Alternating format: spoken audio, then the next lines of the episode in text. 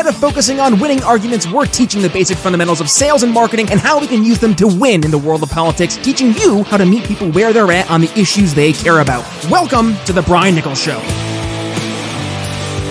Well, happy Tuesday there, folks. Brian Nichols here on The Brian Nichols Show, and thank you for joining us on, of course, another fun filled episode. I am, as always, your humble host, and today we're going to talk about what's happening in the world of the Second Amendment. We're talking firearms, we're talking policy. Heck, why not we just uh, go ahead and have a conversation with our good friends over at the Firearms Policy Coalition, Matt Larosiere. Did I get it right? That's fine. Whatever. I was close.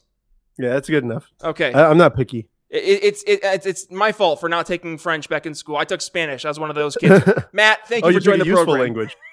What was that? You took a useful language, not a dead one like French.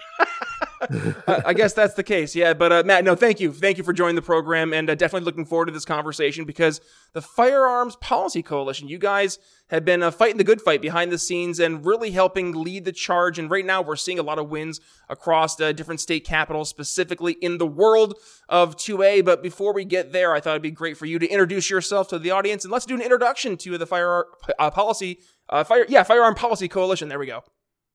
Well, yeah, no, awesome. Uh, and again, thank you for having me. It's uh, so cool to be on here, and it's always fun to chat with you. Uh, you know, FPC is all about maximal human liberty, and that's really what the Second Amendment is all about. And it goes beyond the Second Amendment, right? We're talking about our fundamental human rights, our our rights to control our own autonomy, and our rights to be secure against unlawful force. And so it's hugely important. It's it's way more important than just uh, you know weirdos like me who like to collect guns. Um, this right is it's it's for everyone, and it's an acute need for everyone to have. And so uh, I'm so glad. You know, we've been so blessed to see more and more people kind of realizing that, especially over the past couple years, and we're finally making progress to get our rights back because you know I, I don't like to pretend and say it's like oh no we're trying to enhance the second amendment no they've taken it away right they've taken too much away and we're trying to get it back we're not trying to enhance anything we're trying to get our human rights respected and get them back uh, clawed back from the government that wrongfully took them away There you go. Well, and let's talk about that because this is uh, rearing its ugly head once again. Despite the wins, uh, we have seen uh, some still some infringements, and right now it's happening under a Biden administration.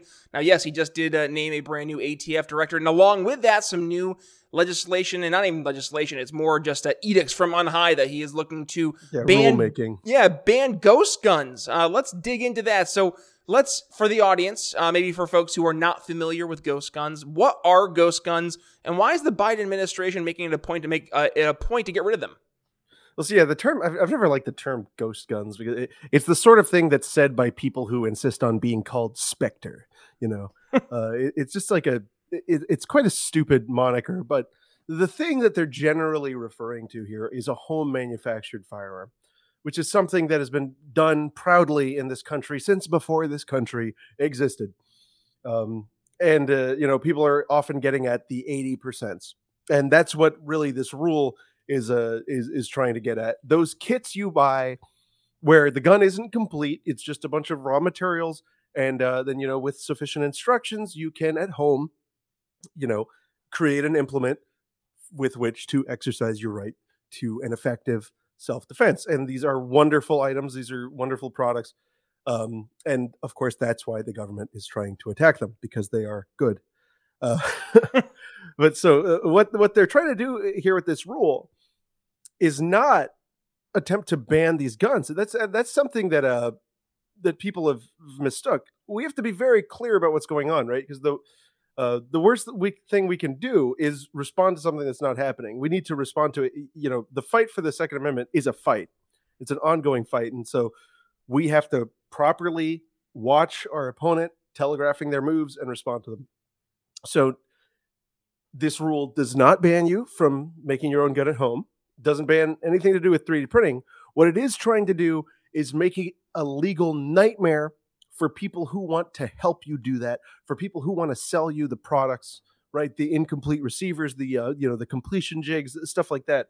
Uh, that's what they're trying to get at with this rule. It does not actually touch home building, but it touches everything around it to the point that they're trying to just raise the cost and complexity of building a gun yourself. And I think that's just as horrible as trying to attack it at its core.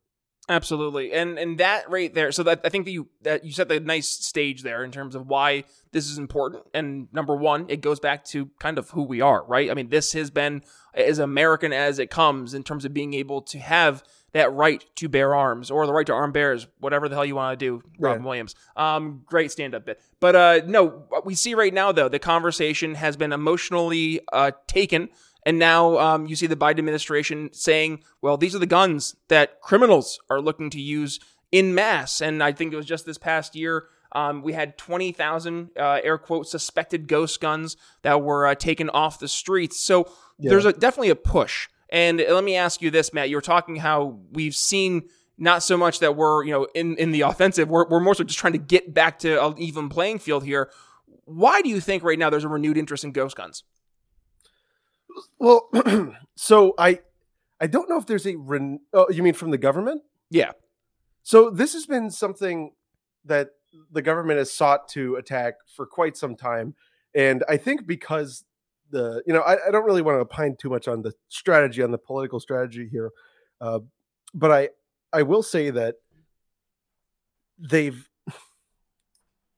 they will always seek out what's popular, and uh, what they were attacking with uh, with this rule is those wildly popular Polymer80 kits, right? Those those kits where you can you know um, assemble a handgun uh, it doesn't attack 3D printing at all.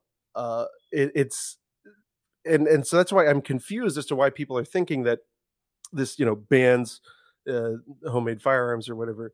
It doesn't. It's trying to make it hard to do it in the most popular ways that it's being done, and uh, and and that kind of fits with how the government always behaves, right? That uh, it's always chasing the wave, which um, it's stupid. it, it, it's stupid and it's disrespectful of our rights. And people often say that, oh, these 80%, the founders never saw anything like this. You know what's really funny? Yes, they did. And um, and I'm not saying that's what makes it protected, right? No, it's protected because you have the right to keep and bear arms. And thus, when you have the right to keep something and to bear it, I think that necessarily implies that you have the right to acquire it in some way. And uh, in you know, just by your name, uh, Nichols Liberty, I'm sure you can understand where I'm going with this. What is the only way to acquire something that doesn't necessitate somebody else's consent and labor? You tell me here. Uh, no, I'm sorry. Ask your question again. What is the only way to acquire something that does not necessitate somebody else's consent and labor? Will it be through the market? No, to make it yourself. Oh, oh I, I was going through like an exchange. Sorry. Oh, yeah, yeah. No, no, no, because if you, through the market, you still do have to have consent. You still do have yep. to have somebody else, you know, making it. Um, but if you have a right to have something, you must have the right to make it yourself. I mean, I think that follows logically, don't you? Absolutely. Yeah. Well, and and let's maybe also look at right now why there's maybe a renewed interest in getting away from and we're seeing this across the board. I'm talking about this in the technology world. We're seeing getting away from the traditional way of doing things with you you have your your big uh, conglomerates you know your your Amazons your Microsofts and all their massive data servers. And instead we're seeing this web 3 you're getting back towards this idea of self ownership. You know, you have your own your own little servers of sorts, and it's not really a server, but it's you know right. it, to give it uh, the uh, comparison. But like you're seeing this almost with the advent of what we're talking about here, with um the, these new new technologies creating opportunity, creating the ability to maybe refine and focus on doing things differently, even though you know it's it's not necessarily to your point this is the argument we hear all the time. Oh, well, the founders could never see this. Okay, yes, they could because they wrote it explicitly for the fact that they didn't want to be hyper specific. And right. it's that hyper specificity that we're seeing right now in a lot of the language and, and, law that is scary because it's it's picking certain areas. So where do you see this going, Matt? Do you see this being something that the American public are just going to, you know, sh- you know, shake your angry fist at the sky, evil government, or is there actually something with right. teeth here that we have to be worried about? Well, so let me uh, and let me explain why the founders knew this was coming, uh, and uh, not knew this was coming. We're aware, right, of this like type of here's like you know some of the gun, finish the rest of your home. at that time, the most complicated part of a firearm was the lock, right? Like on a flintlock, you know, the the hammer thing on the side that you would cock and then actually have the trigger to pull. At that time, people would import just the locks and they would import barrels of them and then they would make the rest themselves. Like, you know, this 80% home build gun kit thing, it's not brand new. It's as old as you know locked firearms are. Um, so th- this is not a new thing. It's something that's deeply ingrained in our in our history and tradition. And even if it were new, it maintains uh, itself as a simple exercise of your fundamental right. Um, as to what I think is going to happen here, well, as you as you know, the market is so good at adjusting to these things. Um, not to say that it should have to, right? Now you know, we're going to be finding every way that we can challenge this that we can but if if you think that the people who came up with these products are going to look at this rule and then just go oh shuck.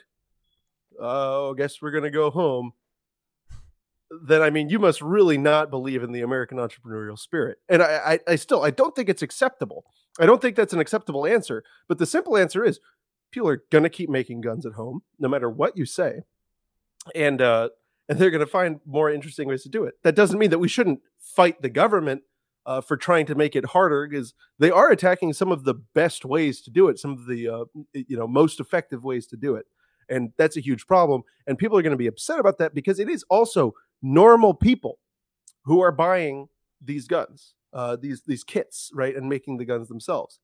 Uh, just like you said, people are noticing all of this insane arbitrary nonsense, all of this intense, absurd cost centering that goes on with the traditional style. Why should somebody who lives in the Midwest, like, you know, somebody who lives in Alaska or something, why should they drive hours to the nearest federal gun dealer if they could make the gun in their home? Why would they do that?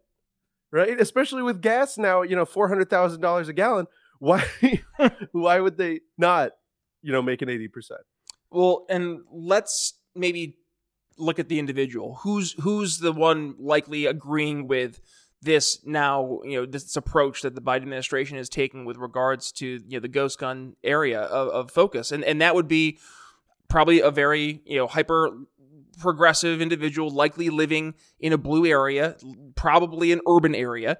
And, you know, I just got out of Philadelphia. I lived there for damn near seven years, and it was seven years Poor too thing. long. And I, you know, I, I can see the mentality of, well, why do we need these in our streets? Why do we need these in our cities? And I think there has been this unfair argument that the left has really led with that more guns equals more violence, more crime, more problems, more shootings, more death. And in reality, the exact opposite is true. Matt, could you speak to where we're, we're maybe having a little bit of a, a struggle in terms of countering that emotional argument from the left? I think, and, and it's not necessarily the left. All right, let's let's not pretend that this is a partisan issue. It comes from a place, a, a lack of understanding um, people buying buzzwords and and and believing what they're told. Right, whoever gets to them first, uh, it's a problem.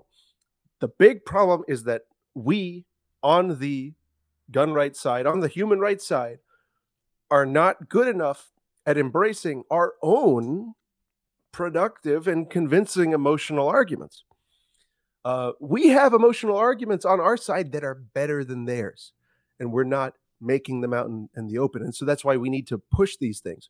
I will tell you, you know, one thing that's been better for human rights, for for gun rights, than uh, one a great many other things, the pandemic. when people saw their states failing to provide basic services, suddenly it became much more real. What you know, what threats you might have to address, what you know, how fragile uh, your life is. And uh, as a result of that, we have an entire generation of people who will not be able to say, I can't imagine why you would want a gun in your home. I remember hearing that all the time before yep. the pandemic. I would hear people say all the time, Why would you want something like that in your house? I have not heard people say that since. Uh, so that is go- that is one huge thing driving people towards questioning um, all of this intense arbitrary nonsense that's involved in um, you know acquiring and, and making your own firearms. Um, and just a, a whole host of other reasons. These are and let me say something else. The, the whole homemade gun thing they want to tell you that these are criminals. Look at how many gun crimes that we found this. You want to know a funny thing about those statistics they push? So they'll say that we discovered like let's be ge- let's be generous. Like they'll say they discovered 20,000 uh, of these homemade firearms used in a crime you want to know what most of those crimes are possession of a homemade gun in a place you're not supposed to have she can't make it up. it's like, oh, they're, they're stopping the gun crime. Well, the crime is having the gun. If I made banana, you know, having banana illegal, I'd stop a banana crime wherever I found a banana. As long as I used intense violence and uh, and locked a person in a cage, I could say I stopped all the banana crime. But what you know, what would I have really done? FBI fo- uh, foils plot led by FBI. It's the same. It's that meme. It's the same same situation. But um, yeah, well, exactly. There's there's the doom and gloom of, of what's happening right now. But hey, we are seeing again the fight back, and we're seeing the wins. And let's focus on some wins here because. Yeah. Hey, we're talking about sales and marketing. People want to see wins, and and that's what we're going to address here. The last five minutes or so being one. Georgia is now the 25th state to uh, embrace concealed carry. I know Indiana just uh, followed suit there shortly beforehand. Uh, so talk to us, Matt. Why are we seeing right now? I, I know we kind of touched on a little bit earlier, but why all of a sudden the uptick in states left and right getting rid of these restrictions for concealed carry? because the people are sick of these nonsense arbitrary infringements on their basic right to be secure in themselves and it is becoming impossible to be accountable to your people while also saying oh do you want to not be vaporized by a criminal okay well give me $200 right like that's and, and that's what's happening it's permitless carry we have concealed carry across virtually uh, the whole nation. There are some horrifying nightmare zones, right, that will not, under any circumstances, let you carry. Uh, but this is a permitless where it's just presumed that you have the right to be secure in your body. Uh, that's half the states. That's really big, and that's really something to be proud of. Uh, it's the people speaking clearly what they want, voting with their feet, voting with, uh, you know, by clear indication. If you just look at the gun stores, right, and they're lining up. It's becoming impossible to ignore that, and and so it's becoming impossible to uh, stem that back. And and this is very much a good thing. Uh, it's certainly not good enough, and we certainly have to keep fighting, and we certainly have to fight harder. We need to seize the moment, not just sit back and congratulate ourselves. Wait, I I think it's important not only to to not just sit back and put your feet. Up. I talk about this in sales. If you're not if you're not you know having foot in the accelerator, if you're not growing, you're dying. You you have right. to be focusing and always taking that next step forward. And you know we're seeing across the board, the next step forward seems to right now in terms of Supreme Court world. Now we haven't really talked about this in the, the program, but uh, you have up in New York, it was the New York State Rifle and Pistol Association versus Bruen, right? Correct me if I'm wrong. It's just hitting the Supreme Court, which this actually means a lot because this is the first time we've seen a, a big uh, 2A case hit the Supreme Court with a leaning conservative majority. So, what are the implications there? And, and do you see anything coming down the pike, especially with uh, our new Supreme Court justice here being uh, uh confirmed recently? Well, since 2010, for sure. Um, I, I, don't think that one justice will sway uh, things dramatically one way or the other, especially given the makeup of the court. The thing that's very important in this case is that the Supreme Court now must announce a standard for cases involving infringements of Second Amendment rights. Um, and for those of you who don't know, this case was about it's about concealed carry. It's about the fact that New York says that oh well, if you want to defend yourself, well, you're going to have to show us that you have some acute particular need, right? Something something very specific to you why you need to be able to defend yourself. And what this generally translates to is that oh well, I'm well connected and I uh, have a lot of money. right? Which is not fair. Uh, so this is clearly being re-examined. And what is the most important thing to come out of this is going to be the framework announced by the court. And the court has declined to do that on the two previous occasions uh, that it had the opportunity. And and this is going to be huge. This is going to have ripple effects going on for a long time. So that's why I, it's essential that the court put its back into the game and do its job and say clearly that anything that affects the simple, peaceable possession of arms, right? The simple, peaceable carrying of arms cannot stand constitutional muster. Will they do that? I don't know. But if they're, you know, if they're having writer's block, I hope that they'll read this, uh, you know, listen to this interview and and uh, and take that. Point them this way. Yes, send them this way, please. Uh, all right, Matt, we are already getting hard pressed for time, and at this point, I would want to do two things. Number one, give you the uh, the floor here, final thoughts and, and words of wisdom or action that folks can go ahead and take, and then number two, obviously, you have a lot of fun stuff that you're doing uh, behind the scenes, not over uh, only at FPC, but also uh, in your own world. I think you said you had a podcast as well. So where can folks go ahead and find that, but also go ahead and support you and uh, keep the conversation going? Well, right on. I mean, ATF is again up to a lot of no good. If you want to help uh, FPC fight, uh, go to stopatf.org. Uh, there's a giveaway going on there, and I think right now it's actually a gun that I built, uh, which is fun. Uh, I've, uh, you know, that's you can support FPC there. I've got a YouTube channel. It's called Busters. If you're interested in in knowing about you know tackling explainers of law, it's also Firearms Policy Coalition has its own YouTube channel, and um, and yeah, and my podcast is on Firearms Radio Network. So love to see you guys. And and again, Brian, thank you so much for having me. Absolutely, Matt. And what we'll make sure we do, folks, we'll include all those links in the show notes, so it's a lot easier for you to go ahead and find. Also, we'll include the entire transcription of today's episode uh, in the, the BrianNicholsShow.com link. All you gotta do, go to your podcast catcher, click the artwork, it'll bring you to today's episode, where yes, you can find uh, everything from today. Also, you can find all 485 plus episodes of the Brian Nichols Show, ballpark 500 plus episodes, including all the other bonus episodes that we had here at the program. So, folks, if you enjoyed the episode, yes, do me a, a, solid. Go ahead and give it a share. When you do, like we said, go ahead and give yours truly a tag at B Nichols Liberty, and make sure you go ahead and tag Matt as well. And make sure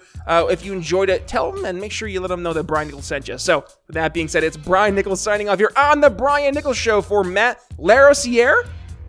They get it right? Good to see you, brother. Ha, there we go. We'll see you next time. Later. Thanks for listening to the Brian Nichols Show. Find more episodes at briannicholsshow.com. Enjoying the audio version of the show? Then you'll love our YouTube channel. Be sure to head over there and subscribe. And if you're new to the Brian Nichols Show, be sure to head to your favorite podcast catcher and click download all unplayed episodes so you don't miss one of our nearly 500 episodes that will be sure to leave you educated, enlightened, and informed. If you got value from today's episode, can you do me a favor and head to briannicholsshow.com forward slash support and leave us a $5 donation? And by the way, have you given the show a five star review yet? If not, head to Apple Podcasts and tell folks why you listen to the program and don't forget to tell your friends to subscribe too. Follow me on social media at B Nichols Liberty. And again, if you'd be so kind, please consider making a donation to the Brian Nichols Show at briannicholsshow.com forward slash support. The Brian Nichols Show is supported by viewers like you. Thank you to our patrons, Daryl Schmitz, Michael Lima, Mitchell Mankiewicz, Cody Johns, Craig DaCosta, and the We Are Libertarians Network. Faced with an uncertain future, many business owners and technology professionals don't have the time needed to invest in their business technology strategies. And as a result, they're afraid of their technology getting outdated and putting their company and customers' information at risk. The digital future is already here, but with all different choices in the marketplace, it's difficult to know which one will be the best fit for you and your strategic vision. Imagine having the peace of mind that your business is backed by the right technology investments that are tailored for your specific need. Hi, I'm Brian Nichols, and I've helped countless business owners and technology technology professionals just like you, helping you make informed decisions about what technologies are best to invest in for your business. Voice, bandwidth, cybersecurity, business continuity, juggling all the aspects of business technology is messy. Let me help. Head to briannicholsshow.com forward slash help and sign up for a free one on one consultation with yours truly to dig deep into where you see your company heading and how we can align your business technology towards those goals. Again, that's briannicholsshow.com forward slash help to get your simplified business technology started today.